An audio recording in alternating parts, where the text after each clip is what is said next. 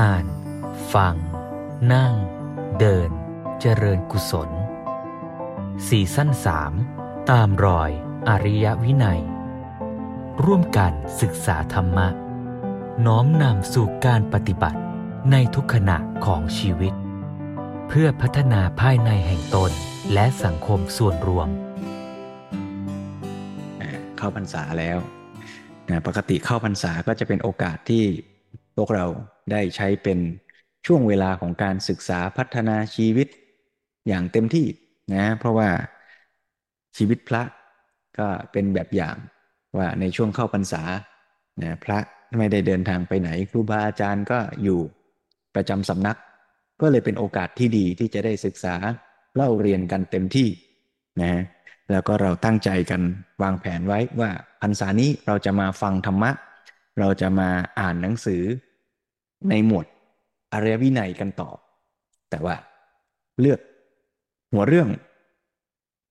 ที่เกี่ยวกับสุขภาวะองค์รวมแนวพุทธก็เชื่อมโยงกับที่เราได้ได้อ่านได้ฟังกันมาตั้งแต่ต้นปีแล้วล่ะนะไม่ว่าจะเป็นการศึกษาแนวพุทธรัฐศาสตร์แนวพุทธนิติศาสตร์แนวพุทธเศรษฐศาสตร์แนวพุทธนะมาจนถึงช่วงพรรษานี้สามเดือนก็จะว่าด้วยสุขภาวะองค์รวมแนวพุทธ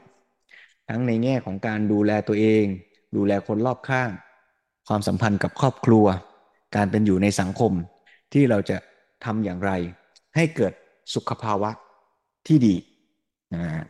แล้วก็เมื่อเช้านี้ในกิจกรรมชวนอ่านชวนทำก็ได้เอาหนังสือเรื่องสุขภาวะองค์รวมแนวพุทธนี่แหละมาชวนกันอ่านชวนคุยแล้วก็ชวนกันลงมือทำโอ้เล่มนี้อาตมาแนะนำจริงนะโยมนะเป็นเล่มที่น่าสนใจนะเมื่อเช้าที่คุยกันทิดบิ๊กที่คุยกันเนี่ยบอกว่าเหมือนเป็นหนังสือสรุปพุทธธรรมในภาคปฏิบัตินะก็คือศีลสมาธิปัญญานี่แหละนะแล้วก็ชี้ชวนให้เห็นว่าเป็นการพัฒนาความสุขให้สมบูรณ์นั่นเองนะฮะเพราะฉะนั้นก็ก็เป็นประโยชน์นะจากความสุขที่เราอาจจะเผลอวิ่งตามหาความสุขจากการเสพความสุขจากการสนองตัณหานะหลวงพ่อสมเด็จใช้คำว่ายิ่งตามหาสุขยิ่งไม่เจอความสุขยิ่งตามหาสุขยิ่งกลายเป็นเจอความทุกข์อย่างนี้แสดงว่าเราอาจจะกำลังเดินผิดทางก็ได้เพราะฉะนั้นก็จะต้องกลับมาตั้งหลักกันใหม่หลวงพ่อสมเด็จชวนให้เห็นว่าการที่เราจะพัฒนาความสุขอย่างเป็นองค์รวมเนี่ยก็ต้องมองชีวิตมนุษย์ตามความเป็นจริงชีวิตมนุษย์เนี่ยมีความจริงอยู่สองระดับระดับที่หนึ่งคือความจริงของตัวชีวิตมนุษย์ในฐานะที่เป็นธรรมชาติของชีวิตแล้วก็เป็นส่วนหนึ่งของธรรมชาติด้วยหมายความว่าตัวเราเนี่ยเราเนี่ยก็เป็นธรรมชาติของตัวเราอย่างเงี้ยเช่นว่าเราจะเติบโตดีไม่ป่วยไม่เป็นโรคจะกินอาหารแบบไหนจะเป็นอยู่อย่างไรมันก็มีความเป็นธรรมชาติของของตัวเราเนี่ยซึ่งถ้าเราใช้ชีวิตสอดคล้องตามธรรมเข้าใจธรรมชาติของตัวชีวิตมันก็จะทำให้ชีวิตเนี่ยมีสภาพที่ดีดีเท่าที่มันจะเป็นได้นะไม่ใช่แปลว่าดีสมใจเรานะแต่ว่าดีเต็มตามสภาพที่ชีวิตนี้มันจะเป็นอ่ะนั่นระดับที่หนึ่งส่วนในระดับที่สองคือชีวิตมนุษย์เนี่ยก็มีความสัมพันธ์อยู่กับระบบสังคมระบบสิ่งแวดล้อมถ้าระบบสังคมระบบสิ่งแวดล้อมไม่ดีหรือเป็นโทษเป็นภัยต่อชีวิตชีวิตที่อยู่ในระบบสังคมอย่างนั้นก็ยากหรืออาจจะเป็นไปไม่ได้เลยที่จะประสบกับภาวะเป็นสุขที่แท้จริงที่สมบูรณ์ได้นั่นแปลว่าเราก็ต้องจัดสรรวางระบบสังคมความสัมพันธ์ระหว่างเรากับคนรอบข้างกับครอบครัวกับผู้คนรวมถึงกับสิ่งแวดล้อมให้เป็นไปในทางที่ดีเกื้อกูลต่อชีวิตด้วยนะอย่างนี้ก็แสดงว่าต้องพัฒนาทั้งตัวชีวิตด้วยพัฒนาตัวระบบสังคมสิ่งแวดล้อมเพื่อจะให้ชีวิตแต่ละชีวิตและสังคมนั้นดีงามอันนี้มันก็จะเชื่อมโยงสัมพันธ์กันแล้วว่าสุดท้ายไม่ว่าเราจะคุยเรื่องการศึกษาไม่ว่าจะคุยเรื่องการปกครองไม่ว่าจะคุยเรื่องเศรษฐกิจหรือจะคุยเรื่องสุขภาวะทั้งหมดเนี่ยเหมือนคุยแยกกันคนละเรื่องแต่ทุกเรื่องนั้นน่ะมีเป้าหมายไปที่เดียวกันหมดเลยมีปลายทางอยู่ที่เดียวกันมีจุดร่วมจุดรวม ก็คือทำให้มนุษย์นั้นพัฒนาเต็มศักยภาพแล้วมนุษย์นั่นแหละก็จะไปสร้างสรรค์สังคมให้ดีงามนะเพราะฉะนั้นการศึกษาก็ต้องไปสู่จุดเนี้ยทำยังไงให้ศึกษาแล้วพัฒนามนุษย์ไปสู่เป้าหมายนี้ไม่ใช่ว่าศึกษาแล้วทำให้มนุษย์กลายเป็นแข่งแย่งกันกลายเป็นทำลายกันกลายเป็นเห็นแก่ตัวมากขึ้นกลายเป็นหาความสุขให้ตัวเองยากขึ้นอย่างนี้ก็เรียกว่าการศึกษาผิดทางระบบกฎหมายก็เหมือนกันกฎหมายก็ไม่ใช่ว่าเอารัดเอาเปรียบกันไม่ใช่ว่าเพื่อให้พวกตัวได้ประโยชน์แต่กฎหมายกติกาสังคมก็ต้องเอื้อพาสังคมและผู้คนให้ไปสู่การพัฒนาศักยภาพตัวเองได้เต็มที่อย่างที่ยกตัวอย่างว่าแม่จะตั้งกติกากับลูกจะให้รางวัลลูกบนเงื่อนไขไหนก็ต้องตั้งเงื่อนไขทำยังไงล่ะจะเอื้อให้ลูกพัฒนาตัวเองได้เต็มที่เต็มศักยภาพไม่ใช่ว่าแข่งแย่งแข่งขันเอารัดเอาเปรียบเศรษฐศาสตร์ก็เหมือนกันระบบเศรษฐกิจ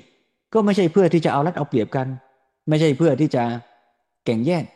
หาผลประโยชน์แต่ว่าเศรษฐกิจก็เพื่อวางรากฐานให้คนเนี่ยมีอยู่มีกินมีคุณภาพชีวิตที่พร้อมเอื้อต่อการที่จะได้พัฒนาชีวิตได้เต็มที่ถ้าเราเห็นภาพอย่างนี้โยมก็จะพอนึกภาพออกแล้วว่าคำว่าการพัฒนาองค์รวมหรือการพัฒนาอย่างยั่งยืนเนี่ยแปลว่าไม่ว่าเราจะมองเชี่ยวชาญชำนาญในด้านไหนมันก็ไม่แยกส่วนเพราะทุกเรื่องทุกด้านมันมารวมเป็นเรื่องเดียวกันมันไปรวมอยู่ที่การพัฒนามนุษย์และการพัฒนาสังคมให้ไปสู่สภาวะที่เป็นอริยะนั่นเพราะฉะนั้นในวันนี้เราก็จะมาดูกันสิว่าแล้วเราจะพัฒนาชีวิตเราทั้งในตัวชีวิตในฐานะที่เป็นชีวิตมนุษย์ตามธรรมชาติด้วยและพัฒนาชีวิตในฐานะที่เป็นส่วนหนึ่งในระบบสังคมและระบบสิ่งแวดล้อมด้วยเราจะพัฒนาให้มนุษย์สิ่งแวดล้อมสังคมมันดีไปด้วยกันได้ไหมอันนี้เป็นคำถามที่อยู่ในหนังสือสุขภาวะองค์รวมแนวพุทธแล้วหลวงพ่อก็ตอบให้เองว่าเป็นไปได้สิแต่มันต้องอาศัยปัญญานะมันจะต้องอาศัยปัญญาที่จะรู้และเข้าใจแล้วมันจะพบจุดที่จะประสานประโยชน์ทั้งสามเนี่ยได้อาตมาก็มานึกตัวอย่างที่คุยเมื่อเช้าก็คือว่าถ้าเด็กคนหนึ่งไม่มีปัญญาเลยไม่ฝึกพัฒนามาก่อนเลยเนี่ยเรียกว่ายังไม่พัฒนาเนี่ยเมื่อเขาจะทำอะไรเนี่ยเขาไม่มองประโยชน์ทั้งสามเนี่ยแหละเขาเอาแต่ความสุขกินอะไรก็กินเอาอร่อยตัวมนุษย์ตัวเขาเองก็อาจจะแย่กินแล้วเสียสุขภาพสังคมสิ่งแวดล้อมอาจจะแย่หมดเลยแต่ถ้าเขาพัฒนาขึ้นมาเขาเริ่มมีความรู้ว่ากินอะไรจะเป็นประโยชน์แก่ตัวมนุษย์คือตัวเขานั่นเขาก็จะเลือกกินด้วยปัญญาตามหลักโภชนาการตามหลักของธาตุตามหลักของ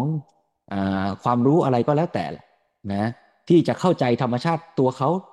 อย่างดีที่สุดนั่นก็พัฒนาระดับหนึ่งแต่ยิ่งขึ้นไปกว่านั้นอีกก็คือถ้าเขาเห็นระบบสิ่งแวดล้อมและสังคมด้วยบางทีสิ่งนั้นที่เขากินเนี่ยมันอาจจะเป็นประโยชน์ต่อตัวเขานะตัวมนุษย์แต่มันทำลายสิ่งแวดล้อมอ่ะมันทำลายระบบสังคมอ่ะมันเอารัดเอาเปรียบกันน่ะอ่าเขาก็อาจจะตัดสินใจไม่กินก็ได้เพราะฉะนั้น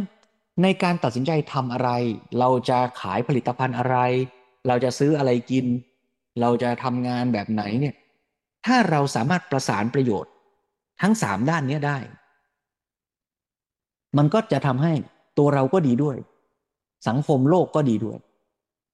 แล้วไอ้การที่เราจะทำแต่ละส่วนแต่ละส่วนให้ดีเนี่ยเอาจริงๆแล้วเนี่ยมันก็เริ่มอยู่ที่ตัวเรานี่แหละเริ่มที่ตัวเราว่าเราจะมีพฤติกรรมต่อโลกนี้ยังไงเราจะเสพโลกนี้ยังไงเราจะประกอบอาชีพอะไรเราจะใช้สอยปัจจัยสี่มากน้อยแค่ไหนเพราะฉะนั้นพอพูดรวมๆแล้วเนี่ยสุดท้ายตอนจบของหนังสือสุขภาวะองค์รวมแนวพุทธเนี่ยก็จบไม่เห็นต่างจากเล่มอื่นเลยอาตมาก็ชักจะถ้าพูดกันเล่นๆก็บอกว่าจับทางได้หนังสือหลวงพ่อเนี่ยขึ้นต้นจะชื่อเรื่องอะไรก็แล้วแต่อธิบายไปอธิบายมาสุดท้ายพอจะถามวิธีทำแล้วตกลงทำยังไง ก็จบด้วยไตรสิกขาจะพัฒนาสังคมให้ดีงามจบไตรสิกขาจะทำการศึกษาให้รอบด้านก็ไตรสิกขาเห็นไหมจะจัดสรรระบบเศรษฐกิจเป็นอยู่บริโภคดีก็เริ่มต้นด้วยการศึกษาเริ่มต้นเมื่อคนกินอยู่เป็นอ้าวนั่นก็อะไรล่ะปาริสุทธิศีลสี่ใช่ไหมปัจจยสันนิสิตศีลแล้วพอพูดศีลเสร็จก็ขยายต่อสมาธิปัญญาเอ๊ะตกลงทุกเล่มหลวงพ่อจบนี้หมดมีอยู่ช่วงหนึ่งนะตอนอาตมาอ่านหนังสือหลวงพ่อช่วงพรรษาต้นๆพอชักอ่านหลายๆเล่มชักเริ่มเวลาไปเทศที่ไหนเทศอะไรมันก็จบแบบเดียวกันหมดชักงงตัวเองเอ๊ะเราเทศผิดหรือเปล่าพอมานึกอีกทีเออมันก็คงถูกแล้วล่ะเพราะว่าทางปฏิบัติในทางพุทธศาสนาก็คือทางสายกลางเนี่ยมีทางเดียวนี่มรรคมีองค์แปดก็ย่อลงเรียกว่าไตรสิกขาไม่ใช่เหรอเอองั้นถูกแล้วล่ะใช่ไหมนั่นก็ชัดแล้วว่าเราจะไปตั้งต้นตรงไหนอ่ะมันก็ลงไอ้เส้นทางนี้แหละอ่าเพราะฉะนั้นถ้าเราจับหลักตรงนี้ได้เนี่ยสรุปแล้วเราจะพัฒนาทั้งตัวเราทั้งโลกใบนี้มันก็เส้นทางนี้แหละแต่เรามาลงมือทำกันจริงจังเอาละพรรษานี้เราก็ฟังมาเยอะแล้วแหละนะอาตมาเชื่อว่าไตรสิกขาเนี่ย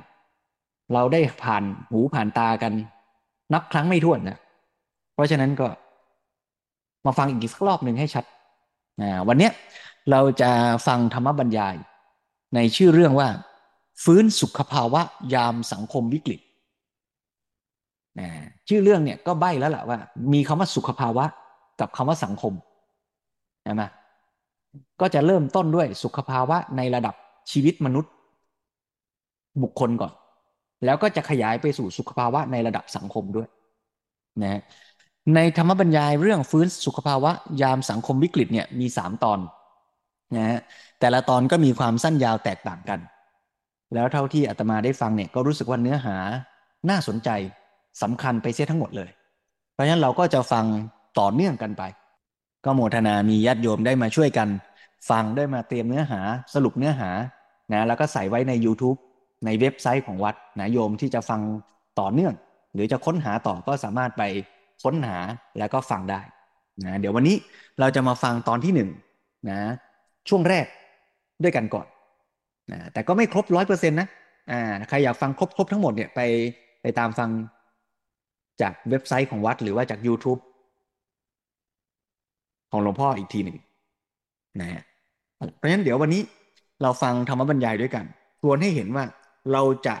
ฟื้นสุขภาพฟื้นนี่แสดงว่าตอนนี้สภาพมันแย่อยู่นะมันไม่สุขอะสภาพมันไม่สุขสภาพสุขภาวะมันมันย่ำแย่อ่าแล้วเราจะฟื้นให้มันดีทั้งตัวเรายามที่ป่วยจะต้องทำยังไงแล้วสังคมในยามที่แย่เราจะช่วยกันแก้อย่างไรดีชวนทุกท่านได้ตั้งใจสดับรับฟังธรรมบรรยายเรื่องฟื้นสุขภาวะ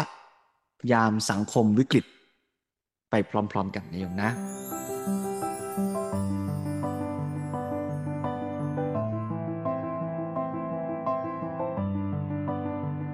มองเนี่ยเราก็มักจะมองเริ่มไปที่คนเจ็บไข้ได้ป่วยทางกายก่อนนั่นแหละพอดูจะเหมือนว่าคำว่าสุขภาวะก็เราก็มาเริ่มที่วงการของเรื่องของการแพทย์และสาธารณสุขคือมองที่คนไข้คนเจ็บคนป่วยเราก็อย่างที่บอกเมื่อกี้ว่าดูว่าคนที่ร่างกายเจ็บไข้ได้ป่วยแล้วก็แม้จะรักษาโรคภัยไข้เจ็บหายก็สุขภาพอาจจะดีแต่สุขภาวะสุขภาพหรือความเป็นสุขทางด้านอื่นอาจจะไม่มีหรือขาดแคลนก็เลยต้องให้มีคำที่มีความหมายกว้างเราก็ได้คำว่าสุขภาวะขึ้นมาแม้แต่ในระหว่างที่ยังเจ็บไข้ได้ป่วยนั้นก็ต้องดูหลายๆด้านด้วยไม่ใช่ดูเฉพาะสุขภาพทางร่างกายแต่ต้องดูทางด้านสภาพจิตใจทางอารมณ์เป็นต้นซึ่งเป็นเรื่องที่กว้างขวางออกไปทีนี้มาดูเรื่องคนไข้เนี่ยคนไข้ที่ว่าสุขภาพร่างกายเขาไม่ดีก็คือเจ็บไข้ได้ป่วยถูกโรคทางพระเรียกว่าอาพาธเบียดเบียนเมื่อถูกอาพาธเบียดเบียนมีโรคก็เจ็บปวดเป็นต้นจิตใจบางทีก็ไม่สบายหรือมักจะไม่สบายไปด้วยนี่เวลาใจไม่สบายก็มีปัญหาหลายอย่างจิตใจก็ ท้อแท้หดหูเสื่องซึมเหงาหงอยเบื่อหน่ายเป็นต้นเป็นภาวะที่ไม่ดีบางทีก็จิตใจก็เครียดหรือก็ถึงกับขับแค้นใจหมดหวังสิ้นหวังอะไรต่างๆเหล่านี้เป็นสภาพจิตที่ไม่ดีเราถือว่าป่วยทางจิตใจด้วย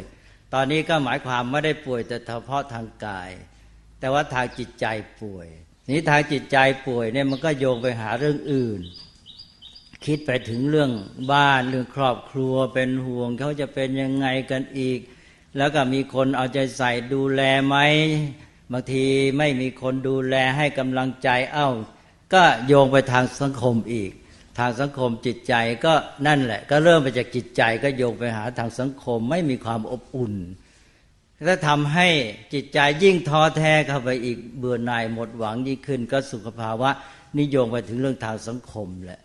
แล้วก็โยงไปทางเศรษฐกิจคิดถึงการเงินเราจะมีเงินจ่ายหรือเปล่าเอ๊ะเราจะทำยังไงดีเอ้าเศรษฐกิจก็โยงไปการเมืองอีกได้สภาพการเมืองแบบนี้เศรษฐกิจของเรามีหวังจะได้เงินหรือเปล่าอะไรมันก็โยงกันไปเลยไอ้สุขภาวะนี่มันเลยโยงไปหาเศรษฐภาวะแล้วก็ไปภาวะอื่นๆไปภาวะทางการเมืองทางสังคมอะไรต่ออะไรกว้างออกไปโยงไปหมดนี่ก็แค่คนไข้เท่านั้นเองนี่เรามาพิจารณาเอาแค่ที่คนไข้ก่อนว่าคนเจ็บคนไข้ที่มีปัญหาสุขภาพทางกายแล้วก็โยงไปหาสุขภาวะทางอื่นเนี่ยความจริงคนไข้เนี่ยถูกโรคภัยไข้เจ็บโจมตีทางร่างกายเนี่ยก็บอบช้ำไปด้านหนึ่งแล้วนะเราเรียกว่าถูกกระทำทางด้านร่างกายนี่ถูกกระทำก็เจ็บป่วยทางกายอันนี้ปัญหาว่าความจริงนั้นโรคเนี่ยมันไม่ได้ไปทำอะไรใจเขาเลยมันก็ไปกระทบกระทั่งเบียดเบียนร่างกายเขาใจเขาก็อยู่ดีๆเนี่ยแต่ว่ากลายไปว่าบางทีด้านที่ถูกกระทำมากที่สุดเป็นด้านจิตใจพอกายถูกกระทำและใจถูกกระทำด้วยทั้งๆที่ใจเนี่ยก็อยู่ดีๆไม่ได้ถูกกระทำแต่กลายเป็นตัวถูกกระทำแล้วพอรักษาแม้แต่มีการรักษาที่ดีและคุณหมอมาช่วยรักษาให้แล้วผู้ป่วยเองก็ร่วมมือก็รักษาก็เรียกว่าตอนนี้ก็กระทำตอบต่อโรคแหละเราก็กลายเป็นผู้กระทำแต่หันไปดูทางจิตใจเนี่ยจิตใจยังถูกกระทำอยู่ปัญหาสำคัญของเรื่องสุขภาวะเนี่ยก็คือว่าไปเป็นผู้ถูกกระทำซะใจเป็นผู้ถูกกระทำเหมือนกับที่กายถูกกระทำแต่ว่าที่จริงนั้นใจไม่ได้ถูกโรคกระทำเลยแล้วใครกระทำแล้วก็ตัวเองทำนั่นแหละตัวเองตัวเองทำเพราะฉะนั้นจะต้องจับจุดนี้ให้ได้ก็คือว่าอย่าให้ใจถูกกระทำสิมันเรื่องอะไรล่ะเราไปถูกกระทำเราก็แย่แม้แต่แค่ตั้งรับก็ไม่ไหวแล้วอย่าทำอย่างนั้นต้องเป็นผู้กระทำต่อมันแล้วใจเราก็ยังเป็นอิสระอยู่นี่วางท่าถูกขณะนี้กายเราถูกโรคมันกระทำเอาแล้วเราต้องตั้งตัวขึ้นมาเป็นผู้กระทำต่อโรคแล้วต่อเรื่องต่างๆนะต้องเป็นผู้กระทำถ้าผันตัวขึ้นมาเป็นผู้กระทำได้นี่สุขภาวะด้านจิตใจเป็นต้นจะมาทันทีเลยนั้นจุดสำคัญอันแรกก็คือเขายอมตัวเป็นผู้ถูกกระทำหรือทำตัวเขาซะเองนั้นสิ่งแรกก็ต้องตั้งสติรู้ตัวขึ้นมาเลยว่าอ๋อตอนนี้ทำไมเราไปเอาตัวเป็นผู้ถูกกระทำก็ตั้งตัวเป็นผู้กระทำซะโรคมันกระทำต่อกายเรา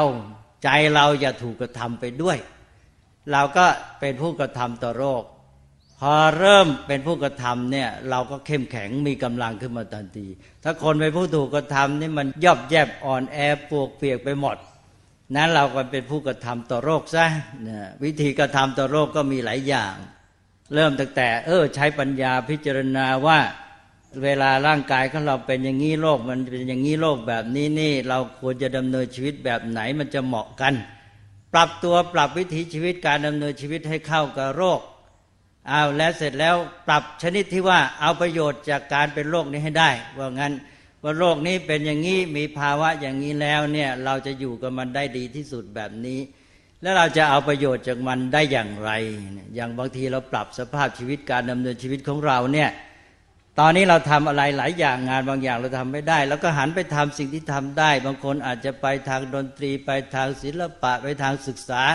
ค้นคว้าหาความรู้หรือว่าไปเล่นเรื่อง งานอดิเรกทางธรรมชาติปลูกต้นไม้อะไรต่างๆไปอย่างนี้เป็นต้นหรือศึกษาค้นคว้าธรรมะหาความเจริญงอกงามพัฒนาทางจิตใจทางปัญญาได้หมดทางไปเยอะแยะหมดเลยแม้แต่คนเป็นโรคเอดส์ก็เคยบอกว่าเนี่ยบางทีนะคุณจะเห็นว่าตอนเป็นโรคเอดส์เนี่ยเป็นโชคดีที่สุดไม่แน่นะคนเนี่ยได้ประโยชน์สูงสุดตอนที่แย่ที่สุดเหมือนอย่างว่าบางท่านเนี่ยในพระไตรปิฎกก็มีเล่าไว้บรรลุอรหัตผลตอนที่เจ็บป่วยหนักที่สุดนั้นพุทธศาสนานี้ท่านว่าไว้มนุษย์นี่ไม่มีหมดหวังเลยแม้แต่ขณะสุดท้ายแห่งชีวิตก็อาจจะได้สิ่งที่ประเสริฐสูงสุดที่คนอื่นหาไม่ได้แม้แต่คนที่ร่างกายดีที่สุดนั้นคนเจ็บไข้ไม่ได้เสียเปรียบใครนั้นก็ให้สบายใจไว้เลยแต่ว่าตั้งหลักต้องเป็นผู้กระทำเป็นผู้กระทำถ้าเราเป็นผู้กระทำเราก็มีแรงมีกำลังขึ้นมาทันทีสุขภาวะก็มาเพราะฉะนั้นก็มีประโยชน์หลายอย่างที่เราจะทำได้นอกจากปรับตัวปรับวิถีชีวิตเข้ากับมันหาประโยชน์จากมันทำประโยชน์จากชีวิตในตอนนั้นให้ได้แล้วอย่างน้อยก็ศึกษามันเออถือโอกาสตอนนี้เราเป็นโรคอะไรก็ศึกษามันซะหรือว่าไม่มีเวลาศึกษาศึกษาบางทีเป็นหลายโรคเวลาศึกษาไม่พอก็เลยเราก็ดูมันสินะแค่ดูมันเราก็เป็นผู้กระทำแล้วนะดูมันเป็นสิมันเป็นยังไงยังไงเรื่องอะไรเราจะต้องไปถูกมันกระทำอยู่นี่อย่างนี้เป็นต้นนี่ก็เป็นวิธีการที่ว่าเรื่องของสุขภาวะเนี่ยมันก็อยู่ที่ตัวเราเราก็สามารถผันบิดเบนพลิกตัวเราขึ้นมาแม้เป็นอันว่าอย่าถูกกระทำแม้แต่อย่าเป็นผู้ตั้งรับก็ไม่เอาต้องเป็นผู้กระทำเท่านั้นพอเป็นผู้กระทำแล้วทีนี้เราก็เดินหน้าเลยนี่ก็เช่นเดียวกันกับเรื่องใหญ่ๆเรื่องอื่นๆที่นอกเหนือจากเรื่องสุขภาพทางกายเมื่อเราดูเรื่องของคนที่เป็นปัญหาสุขภาวะทางร่างกายแล้วเราก็มาดูกว้างออกไปอ้อขอแทรกอีกนิดเดี๋ยวจะลืมไปคือวิธีคิดก็เป็นเรื่องสำคัญวิธีคิดวิธีมองอย่างคนเป็นโรคภัยไข้เจ็บเนี่ยบางทีก็ไปหมกมุ่นคุ้นคิดเรื่องตัวเองเราจะเป็นยังไงเราจะไม่มีชีวิตที่ดีเราจะมีความทุกข์จะเป็นอย่างนั้นอย่างนี้อะไรเนี่ยมัวไปหวาดไปกลัวไปหมดความหวังท้อแท้อะไรหดหู่เสียใจความจริงถ้ามองอีกทีเนี่ยนะมองไปเนี่ยโอ้เรานี่เราอยู่ในภาวะอย่างนี้นี่คนอื่นที่เป็นโรคอย่างเราบางคนนี่เขายากจนแร้นแค้นแล้วก็ไม่มีญาติมีมิตรแล้วเขาป่วยอย่างนี้แล้วเขาจะทำยังไงเขาจะยิ่งแย่ใหญ่โอ้กลายไปว่าเรื่องเจ็บป่วยของเรานี่เรื่องเล็กน้อยแหละนะคนอื่นที่เขาทุกข์มากกว่าเราต้องเยอะแยะคราวนี้ก็คิดสงสารคนอื่นสิอันนี้กลายไปว่าโรคภัยมันมาเตือนเราให้เราคิดสงสารเพื่อนมนุษย์นะให้รู้จักทุกภัยของมนุษย์ทั้งหลายเราจะได้ไม่ประมาทแล้วก็คิดหาทางว่าช่วยเหลือเขายังไงต่อไปเราหายจากโรคนี้เราออกไปเราจะต้องไปช่วยคนเป็นการใหญ่นี่นี่คิดอย่างนี้ตั้งใจดีเป็นบุญเป็นกุศลหายโรคไปเองเลยนะอย่างนี้เป็นต้นหรืออย่างน้อยแม้ตัวเองจะมีโรคภัยแค่เจ็บมากไม่มีทรัพย์ไม่มีฐานะดีก็ยังคิดได้คนที่เขาอยู่ในภาวะที่แย่กับเรายังมีอีกเพราะนั้นอย่าไปมัวคุ้นคิดเรื่องตัวเองอยู่เพราะคุ้นคิดเรื่องตัวเองก็ยิ่งทุกข์ยิ่งไปกันใหญ่อันนี้ก็เป็นตัวอย่างทีนี้เราก็มามองดูเรื่องของสุขภาวะที่กว้างขวางออกไปเวลานี้ผู้คนในสังคมก็บ่นกันละเป็นอันว่ามีปัญหาใจคอก็ไม่สบายระยะที่แล้วมานี่ใต้ตะกอนเลือกตั้งอาตมาภาพก็ได้ยินญาติโยมก็บ่นกันเหลือเกินละเบื่อการเมืองนะโยมใกล้ชิดวัดคือพระเนี่ยไม่ต้องไปไหนแล้วอยู่วัดนะโยมมาบ่นให้ฟังเองโยมก็ใกล้ชิดมาพูดแล้วพูดอีกบอกว่าทีวีก็ไม่อยากเปิดดูเปิดดูอยู่ข่าวนี้ออกมารีบปิดทันทีเนี่ยวิทยุก็ไม่อยากฟังหนังสือพิมพ์ก็ไม่อ่านเนี่ยเบื่อการเมืองกันเหลือเกินแล้วก็หันไปฟังคนโน้นคนนี้ก็เบื่อกันไปทางนั้นเลยจนกระทั่งเกิดเป็นหนังสือเรื่องเบื่อการเมืองก็เพราะว่าโยมมาบ่นเรื่องเบื่อการเมืองแล้วก็มาคุยกันไปกันมาก็เกิดเป็นหนังสือขึ้นนี่เรื่องเบื่อการเมืองต่อมาต่อมามันชักหนักเข้าไปมันจะเบื่อบ้านเมืองนี่เบื่อบ้านเมืองแล้วแย่เลยสถานการณ์ก็บอกว่ายังไม่มั่นใจเลยใจคอไม่ดีชักจะเบื่อบ้านเมืองบางท่านก็ได้ยินบอกทำนองว่าไม่อยากอยู่แล้วประเทศนี้ชักจะอยากย้ายประเทศซะแล้ว ย้ายประเทศชาติไม่พอจะย้ายสัญชาติซะอีกเออไม่อยากเป็นคนไทยซะแล้วก็มีอะไรอย่างนี้เป็นต้นเนี่ยอย่างนี้ก็น่าเห็นใจแต่ว่าจะตามใจไม่ได้เห็นใจแต่ไม่อาจตามใจต้องเป็นเรื่องที่มามองกันให้ถูกก็เป็นสภาพแวดล้อมที่เราจะต้องพินิจพิจารณาให้ดีเรื่องของสังคมนี้และก็เรื่องรวมทั้งเรื่องการเมืองด้วยมันก็เรื่องของชีวิตของเราที่ต้องเข้าไปเกี่ยวข้องอยู่ตลอดเวลาก็มีผลต่อชีวิตของทุกๆคนและแม้แต่พระนี่สังคมการเมืองเป็นยังไงมันก็มีผลกระทบมาด้วยก็อยู่ที่ว่าเราจะวางจิตวางใจเริ่มต้นจากการมองอย่างไรตั้งใจต้องมองให้ถูกต้องมองให้ดีมองให้ถูกแล้วก็จะพลิกสถานการณ์ได้นี่ปัญหาเรื่องสังคมเรื่องบ้านเมืองอะไรต่างๆเหล่านี้มันเป็นสภาพแวดล้อมใหญ่ที่มีผลกระทบต่อทุกคนเพราะฉะนั้นมันจึงเป็นแหล่งสำคัญแห่งปัญหาสุขภาวะจิตใจของเราก็อยู่ในสภาพแวดล้อมอันนี้กระทบกระทั่งอยู่ตลอดเวลาบางทีก็แทบทั้งวันทีเดียวนั้นมันมีผลแน่นอนก็จะต้องตั้งหลักกันให้ถูกต้องนี่อย่างที่บอกเมื่อกี้ว่าน่าเห็นใจแต่ไม่อาจตามใจเราก็ต้องมาตั้งใจทำความเข้าใจกันคือต้องมองให้ถูกต้องนั่นเองสังคมของเรานี้ก็เป็นสังคมที่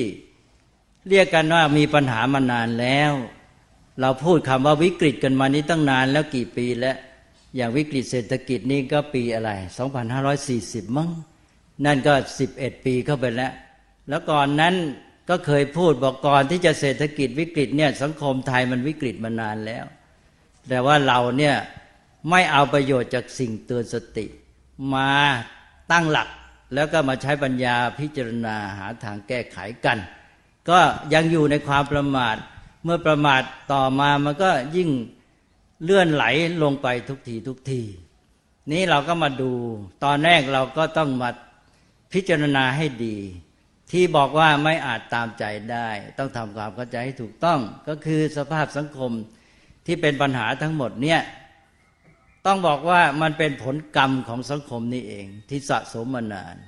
หรือพูดกันไปก็คือสังคมไทยเนี่ยได้รับผลที่สมกับกรรมของตนเองทำมาทำไมจึงว่าอย่างนั้นก็เราเนี่ยเราไม่รู้ตัวแล้วเราก็ไม่ได้คิดแล้วก็เราก็มองไปแต่คนอื่นเป็นอย่างนั้นอย่างนี้ที่จริงสังคมของเราก็เป็นปัญหามาอยู่นานแล้วเราทำกรรมอะไรคำว่ากรรมนี่ที่จริงมันก็คือเหตุปัจจัยนั่นคือเหตุปัจจัยในแง่ที่เป็นเรื่องของคนเราเรียกว่ากรรมที่จริงคำว่ากรรมก็คือเหตุปัจจัยพูดอีกครั้งหนึ่งว่ากรรมคือเหตุปัจจัยในแง่ที่เป็นเรื่องของคนทีนี้กรรมนี่ไม่ใช่เรื่องยากแต่มันยากที่เป็นเป็นเรื่องของคนหมายความว่าคนนี่แหละที่ยากกรรมไม่ได้ยากอะไรทีนี้เราจะเข้าใจเรื่องกรรมก็ต้องเข้าใจเรื่องคนเรื่องคนมันเรื่องยากคนนี่มีจิตใจมีอะไรต่ออะไรซับซ้อนเหลือเกิน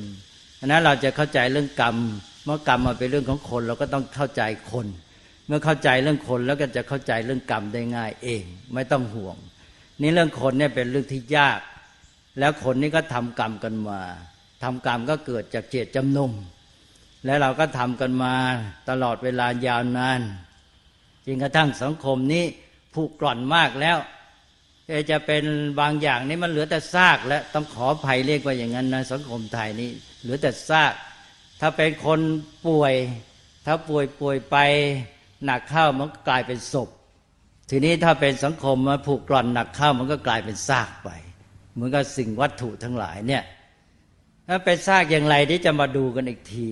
นี่ก็เรื่องของสังคมตัวเองเราจะไม่ค่อยเข้าใจชัดเจนเมื่อไม่เข้าใจก็ไม่รู้ปัญหานั่นเองไม่รู้ปัญหามันก็แก้ได้ยากหรือไม่รู้จะแก้ที่ไหนและอีกอย่างหนึ่งก็คือนอกจากไม่เข้าใจไม่รู้จักสังคมของตัวเองชัดเจนแล้วเนี่ยเวลาไปสัมพันธ์กับภายนอกคือต่างสังคมเนี่ยเราก็ไม่มีท่าทีในการรับที่ดีที่ได้ผลที่จะเอาประโยชน์มาได้ตอนนี้ก็เลยขอโอกาสพูดแทรกสักนิดพูดถึงฝรั่งฝรั่งคนหนึ่งเนี่ยเขาเขียนเรื่องเกี่ยวกับตะวันออกไว้ซึ่งรวมทั้งประเทศไทยด้วยเขาเขียนไว้นานแล้วหนังสือเล่มนี้อ้อคนเขียนน่ะชื่อนายเกสเลอร์ เขียนหนังสือชื่อ The Lotus and the Robot Lotus ก็แปลว่าดอกบัวแล้วก็ Robot ก็แปลว่าหุ่นยนต์หรือเครื่องจักรกลอัตโนวัตกรรมนี้เครื่องจักรกลนี้ก็หมายถึงตะวันตกแล้วเขาก็เทียบถึงตะวันออกกับตะวันตกถ้าพูดโดยสาระสำคัญใช้คำหยาบก็คือเขาด่าตะวันออกมาแทบทั้งเล่มนี้ตอนหนึ่งเนี่ยเขาพูดไว้ซึ่งเป็นคำที่ถือได้ว่าสรุปเป็นข้อความสำคัญต้องขออภัยที่จะใช้ภาษาอังกฤษเวลานี้เวลาพูดภาษาอังกฤษอย่างในรัฐสภาเนี่ยเขาขออภัยนะแสดงว่าเวลานี้คนไทยรู้ตัวว่าไม่ควรจะใช้ภาษาอังกฤษพล่ำเพรื่ออย่างน้อยก็ควรจะใช้ต่อเมื่อจำเป็นหรือมีเหตุผลแล้วอาตมาก็ขออภัยด้วยนี่ขออภัยแต่ไม่ใช่พูดภาษาอังกฤษแต่เอาภาษาอังกฤษมาพูดที่ว่าเอาภาษาอังกฤษมาพูดก็คือเขาเอาข้อความภาษาอังกฤษเนี่ยมากล่าวให้ฟังฝรั่งในเกสเลอร์เนี่ยเขาบอกว่า as pupils we were not bad but hopeless as teacher ว่างั้นอ้าวลองแปลดูสิก็แปลเป็นภาษาไทยก็บอกง่ายๆบอกว่าถ้าเป็นนักเรียนแล้วเขาใช้ได้ทีเดียวแหละนะแต่ถ้าให้เป็นครูแล้วเขาไปไม่ไหวหมดหวังหมายความว่าไงหมายความว่าตะวันตกเนี่ยมาเรียนจากตะวันออกมาหาความรู้มาศึกษาวิจัยอะไรต่างๆเนี่ยเอาไปใช้ประโยชน์ได้เต็มที่เลย as pupil we were not bad นะแต่ถ้าจะให้เป็นครูสอนตะวันออกตะวันออกจะไปเรียนอะไรจากเขาเนี่ยไม่ได้เรื่องอ่ะเขาสอนไม่ไหวไม่ได้ประโยชน์อะไรมานี่เขาว่างี้แรงไหมนี่ฝรั่งว่านะเลยพอหนังสือเล่มนี้ในเกสเลอร์นี่เขียนไว้เมื่อเอาปีเขียนนี่คงไม่รู้แน่เขาเขียนปีไหนแต่พิมพ์ก็แล้วกันพิมพ์ปีหนึ่งพันเก้าร้อยหกสิบเอ็ดก็คือพ.ศ.สองพันห้าร้อยสี่อาตมาเคยพูดเอามาอ้าง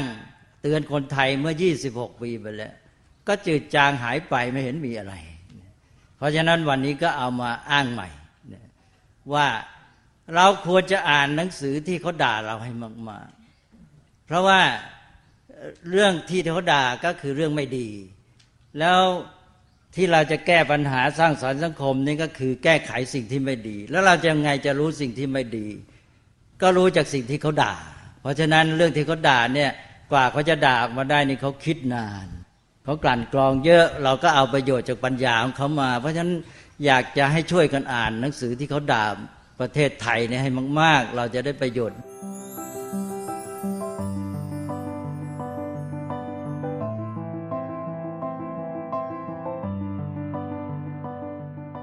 สัปดาห์หน้าต้องมาฟังต่อบทบาทที่เราจะไม่ใช่บทบาทสิบทเรียนที่เราจะได้จากนี้คืออะไรนะฮะแต่ว่าในเนื้อหาช่วงต้นที่เราฟังเนี่ยก็จะเห็นว่าประเด็นแรกคือหลวงพ่อชวนให้เห็นว่าเราจะต้องกลับมาเป็นผู้กระทำไม่ใช่ผู้ถูกกระทำไม่ว่าในฐานะที่เราจะเจ็บป่วยในมุมมองคือตัวบุคคลปัจเจกบุคคลเจ็บป่วยนะถ้าเราได้ลงมือหาสาเหตุกินยารักษาดูแลสุขภาพกายเราก็สามารถที่จะเป็นฝ่ายกระทำให้มันดีขึ้นได้แต่ถ้าเราตกเป็นฝ่ายถูกกระทำอยู่ด้านเดียวก็ดูจะสิ้นหวังในสังคมก็เช่นเดียวกันถ้าเกิดว่าเราไม่คิดจะหาทางแก้ไอ้แก้ได้หรือไม่ได้นั่นอีกเรื่องนะอ่าแต่ถ้าเราไม่แก้เราไม่สนใจอย่างนี้ก็พลาดโอกาสดังนั้นท่าทีในการที่เราจะตั้งหลักในการที่จะพิจารณาสิ่งที่เกิดขึ้นไม่ว่าจะเป็นเรื่องดีเรื่องร้ายต่อตัวเราต่อสังคมก็คงจะต้องชวนกันนะเหมือนที่หลวงพ่อสมเด็จชวนให้เห็นว่าต้องมีฉันทะในการที่จะใฝ่หาสภาวะที่ดีงามถ้าเรายังเห็นว่าบ้านเมืองยังไม่ดีชีวิตเรายังไม่ดีก็ต้องหาทางทำให้มันดีเหมือนอย่างตอนที่เจ้าชายสิทธัตถะเห็นเทวทูตความแก่ความเจ็บความตายถ้าเห็นแล้วก็รู้สึกว่าเออมันก็ก็เป็นอย่างนั้นแหละนะมันก็เป็นอย่างนั้นแหละแล้วเราไม่คิดว่าเราจะดีกว่านั้นได้ไม่ได้หมายความว่าจะหนีความแก่ความเจ็บความตายแต่ว่ายอมรับตามที่มันเป็นแต่ทำไมใจเรายังทุกข์ล่ะทำไมใจเรายังหวั่นไหวล่ะเราจะสามารถทำใจของเราให้ไม่หวั่นไหวให้อยู่เหนือ แก่เจ็บตายได้หรือไม่ถ้าเราเห็นศักยภาพอย่างนี้เราก็จะลงมือพัฒนาชีวิตของเราสังคมก็เหมือนกันถ้าเราเห็นสังคมย่ำแย่มีความไม่เป็นธรรมมีการทุจริตมีการเอารัดเอาเปรียบถ้าเรารู้สึกว่าโอ้มันก็เป็นอย่างนั้นแหละทำอะไรไม่ได้หรอกเราก็จะไม่มีเราก็จะขาดศักยภาพและโอกาสในการที่จะพัฒนาและทำให้มันดีขึ้นมีหนำซ้ำนอกจากจะไม่แก้แล้วใจเรายังแย่ซะอีกเห็นแล้วก็ท้อแท้เบื่อหน่ายห่อเหี่ยวสิ้นหวังนะเพราะฉะนั้นอาจจะต้องกลับมามองใหม่ด้วยใจที่ดีใจที่มีปัญญาใจที่มีกำลังนะแต่ใจที่ดีมีปัญญาเนี่ยก็ไม่ได้หมายความว่ามันจะต้องเป็นซูเปอร์ฮีโร่แล้วก็เปลี่ยนโลกเปลี่ยนแผ่นดินกันได้ในชั่วพริบตาแต่ว่าเราก็จะทำเต็มที่เต็มกำลังของเรานั่นแหละในฐานะบทบาทอย่างที่เราเป็นนะฮะเพราะฉะนั้นฉันทะที่จะกลับมาตั้งหลักมองด้วยปัญญาเนี่ยก็จะต้องเกิดมีขึ้นในทุกขณะของชีวิตเรานั่นแหละแต่ฝึกหัดของค่ำคืนนี้ก็อยากจะชวนทุกท่านที่จะทำให้ตัวเรานั้นมีกำลังมีกำลังคือมีจิตใจที่เข้มแข็งในการที่จะเผชิญกับทุกปัญหาในชีวิตของเราส่วนเดี๋ยวเมื่อเผชิญปัญหาแล้วเราจะฟื้นสังคมเราจะฟื้นสุขภาวะกันอย่างไรนี่เดี๋ยวเรามาฟังกันต่อไปเรื่อยๆนะทุกวันอาทิตย์แต่ตั้งต้นอาทิตย์แรกของพรรษาเนี่ยเรามาตั้งหลักกันที่ว่า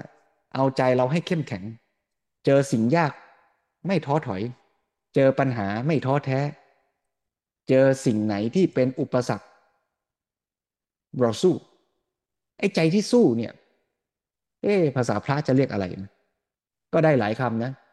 อ่าอาตมานึกถึงคำหนึ่งคือวีระวีระใจแกล้วกล้าใช่ไหมฮะซึ่งวีระตัวนี้ก็เป็นรากศัพท์ของคำว่าวีริยะอีกทีหนึ่งอ่าใจที่เพียรพยายามเนี่ยก็คือใจของคนที่แกล้วกล้านั่นแหละถ้าใจมันไม่แกล้วกล้าใจมันยอมแพ้ไม่ได้หรอกทำไปก็ไม่ได้ยอมแพ้ดีกว่าไอ้ความเพียรที่จะทำมันก็ไม่เกิดมีขึ้นนะอ่าแต่ความกล้านี้ก็ไม่ใช่ว่ากล้าบ้าบิ่นในสิ่งที่มันเป็นไปไม่ได้อ่ากล้าก็ต้องมีปัญญาประกอบอีกอ่ะนะฮะอันนี้ไอ้ความกล้าอย่างเนี้ยมันเกิดมีขึ้นจริงๆไหมแล้วมันหายไปจริงๆไหมเราสร้างได้จริงๆปะอ่าอาตมาอยากชวนทุกท่านสังเกตในตอนที่เรานั่งสมาธิทำกรรมฐานนี่แหละเราเห็นวิริยะในใจหรือเปล่าไอ้ตอนที่ใจมันพยายามจะฟุ้งใจมันพยายามจะง่วงใจมันจะไม่อยู่กับอารมณ์กรรมฐานเนี่ยใจเรายอม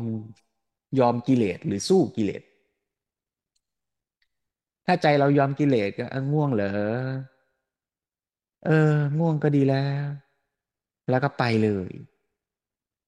ใจมันจะฟุ้งเหรอเออฟุ้งก็สนุกดีนะโอ้คิดเรื่องนี้ก็เพลินเพลินเอาไปเลยนี่ใจไม่สู้ใจไม่สู้เห็นไหมถ้าใจสู้ต่อให้อารมณ์นั้นมันไม่น่าพอใจนั่งแล้วปวดหัวเข่าก็ยังกำหนดปวดหนอปวดหนอปวดหนอสังเกตไปอ่าสังเกตอารมณ์กรรมฐานหายใจเข้าหายใจออกหายใจเข้าหายใจออกสักพักมันมีมันมีนิวรณ์เกิดขึ้นนะมีความฟุ้งมีความง่วงคิดถึงเรื่องนั้นเรื่องนี้ฟุ้งซ่านไปใจมันก็ยังเข้มแข็งสู้เอานะเราจะต้องสังเกตต่อไปนะก็กำหนดจะกำหนดอารมณ์กรรมฐานหลักที่เป็นลมหายใจอยู่อย่างเดิมก็เอาหรือจะกำหนดไอ้อาการที่มันมาปรากฏขึ้นว่าฟุ้งว่าง่วงง่วงง่วงกำหนดจนหายง่วงอ่าอันนี้ก็ไม่ใช่ว่าง่ายนะอ่าแต่ก็ต้องชวนกันฝึกแหละ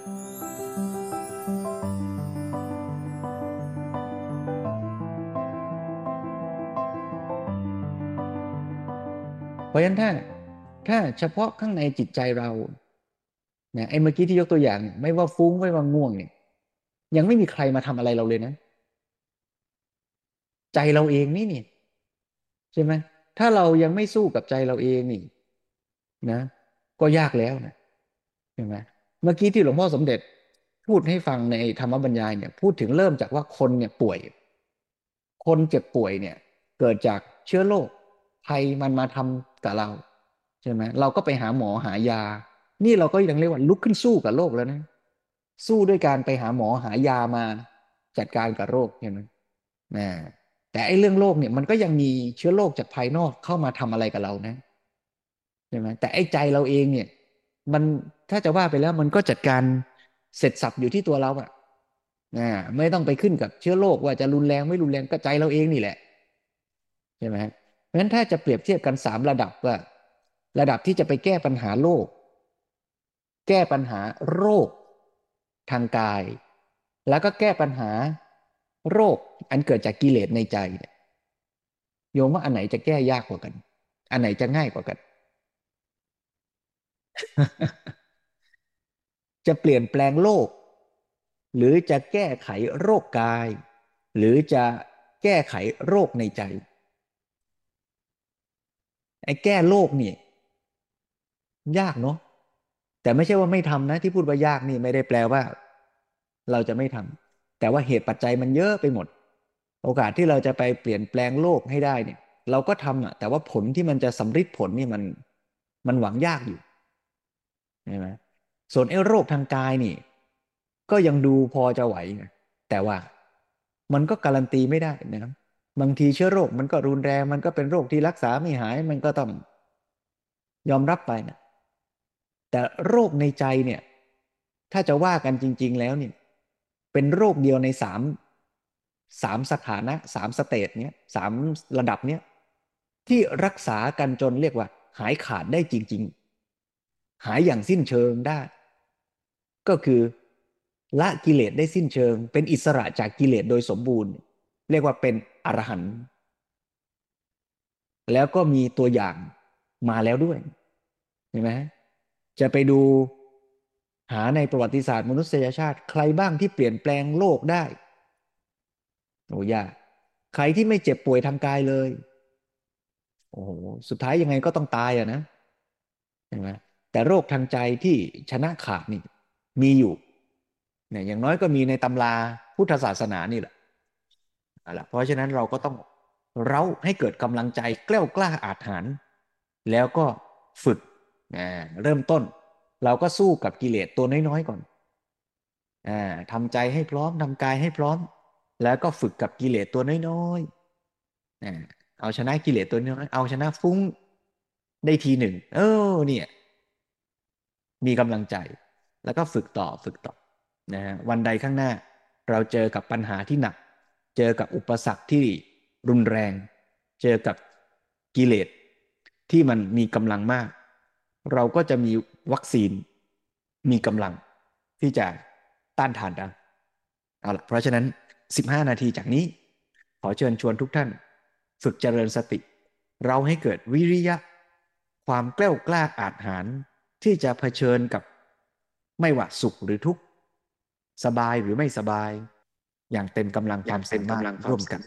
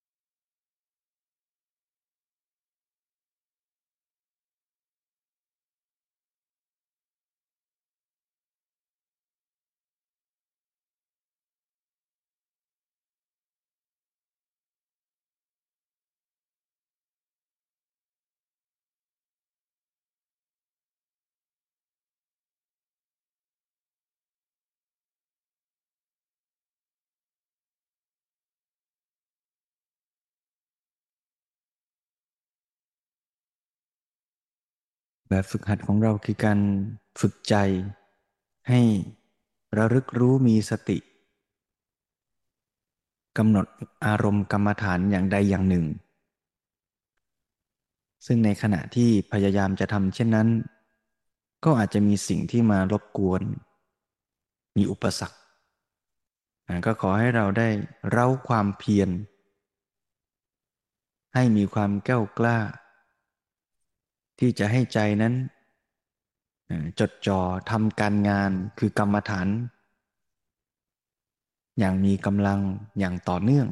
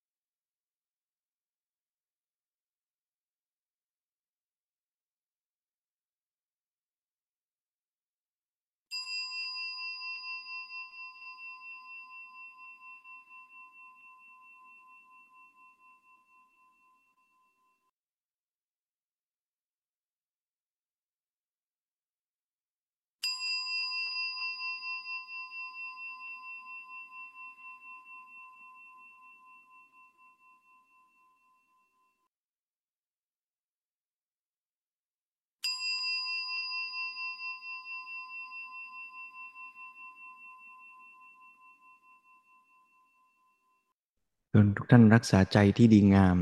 ใจที่มีกำลังในกุศลเช่นนั้นไว้แล้วไม่ว่าอะไรจะเกิดขึ้นกับชีวิตของเราเราก็ใช้ทักษะอย่างเนี้ยคือให้ใจมันตั้งมั่นอยู่ในความดีแล้วเราก็จะพยายามเต็มที่เต็มกำลังก็ชวนโยมฝึกอย่างนี้กันเรื่อยๆนะฮะแล้วก็พรุ่งนี้เช้าวันจันทร์ก็ตื่นไปทำกิจการงานหน้าที่ด้วยจิตใจที่ผ่องใสเบิกบานด้วยจิตใจที่มีกำลังแกล้วกล้าอาจหาญฟื้นสุขภาวะดูแลสุขภาวะตัวเองด้วยแล้วเราก็จะได้ช่วยกันดูแลสุขภาวะของสังคมให้ดีด้วยแล้วก็ชวนกันในช่วงเข้าพรรษานี้ศึกษาเรียนรู้